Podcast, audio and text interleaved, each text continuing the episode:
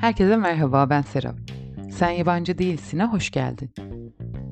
Beyaz yaka sıkışıklığından sıyrılmaya çalışırken yaşadığım halleri bu podcast'te seninle paylaşıyor olacağım. Yolculuğuma eşlik eden Yesmen filminden aldığım ilhamla her şey evet derken ya da en azından demeye çalışırken yaşadığım aydınlanmalar ya da tökezlemeleri anlatacağım. Bu hafta hangi ucundan tutacağımı bilemediğim, hatta bir süredir ertelediğim bir sorunun yanıtıyla geldim. Ne kadar becerdiğimize bakacağız. Eğer bunu dinliyorsan zaten ben kaydı yayınlamışımdır. Soru şu. Yes Man filmini niye bu kadar ciddiye aldı?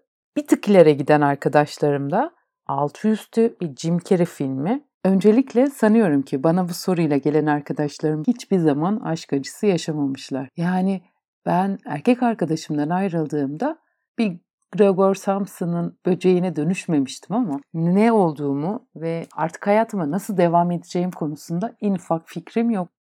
Dediğim gibi Yes Man de bunun için gayet ilham vericiydi. Ayrılık acısının getirdiği o uzun ağlama krizlerini sen daha iyilerine layıksın.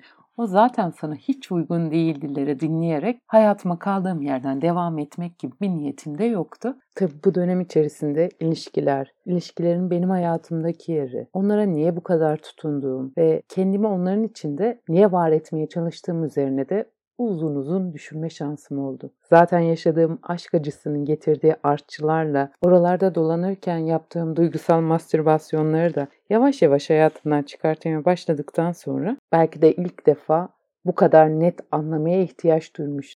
Ve ben bu bölümü hazırlarken de Aşk 101 dizisiyle karşılaşmam da hiç tesadüf olmamalı.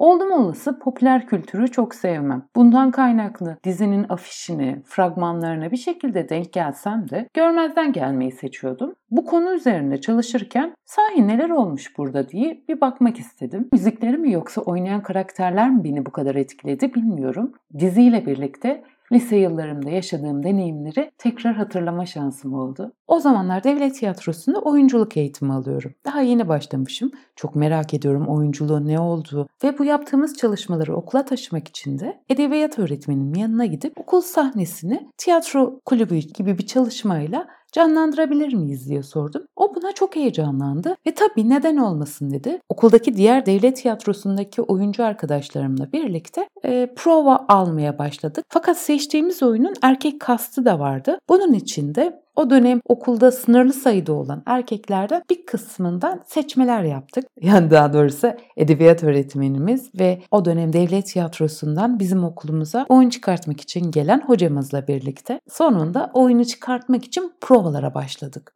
Sabah derslerimize giriyorduk. Öğleden sonra da provalara kalıyorduk ve bazen o kadar geç saatlere kadar prova alıyorduk ki okulun yatakhanesinde zaman geçiriyorduk. Çoğu zaman da orada uyuduğumu da hatırlıyorum ve ilk aşkımla da tabii orada tanıştım. Oyun provasında bizim ile birlikte çalışan oyuncu arkadaşlarımdan biri. Onunla benzer sahnelerimiz olduğu için birlikte prova alıyorduk. Sonrasında çok fazla ortak zevkimiz olduğunu, ortak deneyimlerimiz olduğunu fark edip daha fazla birlikte vakit geçirmeye başladık. Şöyle diyebilirim sana, provalar için birlikteydik, derslerin bazılarını birlikte aldığımız için birlikteydik ve bunun dışında okulun dışında da görüşmeye başlamıştık. Yani o güne kadar ben böyle bir şey deneyimlemediğim için yaşadığım şeyin tam olarak ne olduğunu anlamıyordum. Ama çok garip heyecanlar yaşadığımın farkındaydım ve bunu ona bir yandan da belli etmemeye çalışıyordum. Sonra bir şekilde bizim oyunumuz çıktı. Onunla ilişkimizi sürdürmeye çalıştık. Ama sonradan anladım. Bana bir şekilde aslında duygularını itiraf etmeye çalışmış ama ben onu görmezden gelmişim. Ve çok sonrasında arkadaşlarım seni ne kadar seviyordun, niye onunla bir ilişki yaşamadınız dediğinde aa fark etmedim bile dedim. O deneyim sonrasında ben duyguları anlama konusunda çok yeterli olmadığımı fark etmiştim. Aslında bir şekilde duygularımla barışmayı ve kendimi anlamaya çalışmıştım. Ama bu konu idman yapılacak bir konu değil. Çünkü hayat deneyimlerin bütünü olduğu için idmanla anlaşılabilecek gibi bir şey değil tahmin edeceğiniz üzere. Anladığım kadarıyla o zamanlardan kalma sorunum hala bugünü nüksetmekte. Yani ben kendimi tam olarak anlayamadığım için onunla yaşadığım deneyimi ve kendimin nasıl e, var edebileceğimi çok anlayamamışım. Yani en başa dönersem Yes Man filminden aldığım ilhamla hayatıma kattığım yenilikler ben o canımın acısıyla ondan kaçmak yerine onun içinde var olmayı seçtiğim için garip bir şekilde aşkın iyileştirici yanıyla yüzleşme şansım oldu. Bundan sonra asla böyle şeyler yaşamayacağım ve her şey yolunda gidecek dersem yalan olur. Fakat artık biliyorum ki ne olursa olsun yaptığım yolculuk kendime olan yolculuğum ve kendimle ve duygularımla barışmanın yollarını arıyorum. İyi ki bu soru sorulmuş bana ve hatta iyi ki bu podcast serisini yapıyorum. Beni dinlediğin için çok teşekkürler. Bir sonraki bölümde görüşmek üzere. Hoşçakal.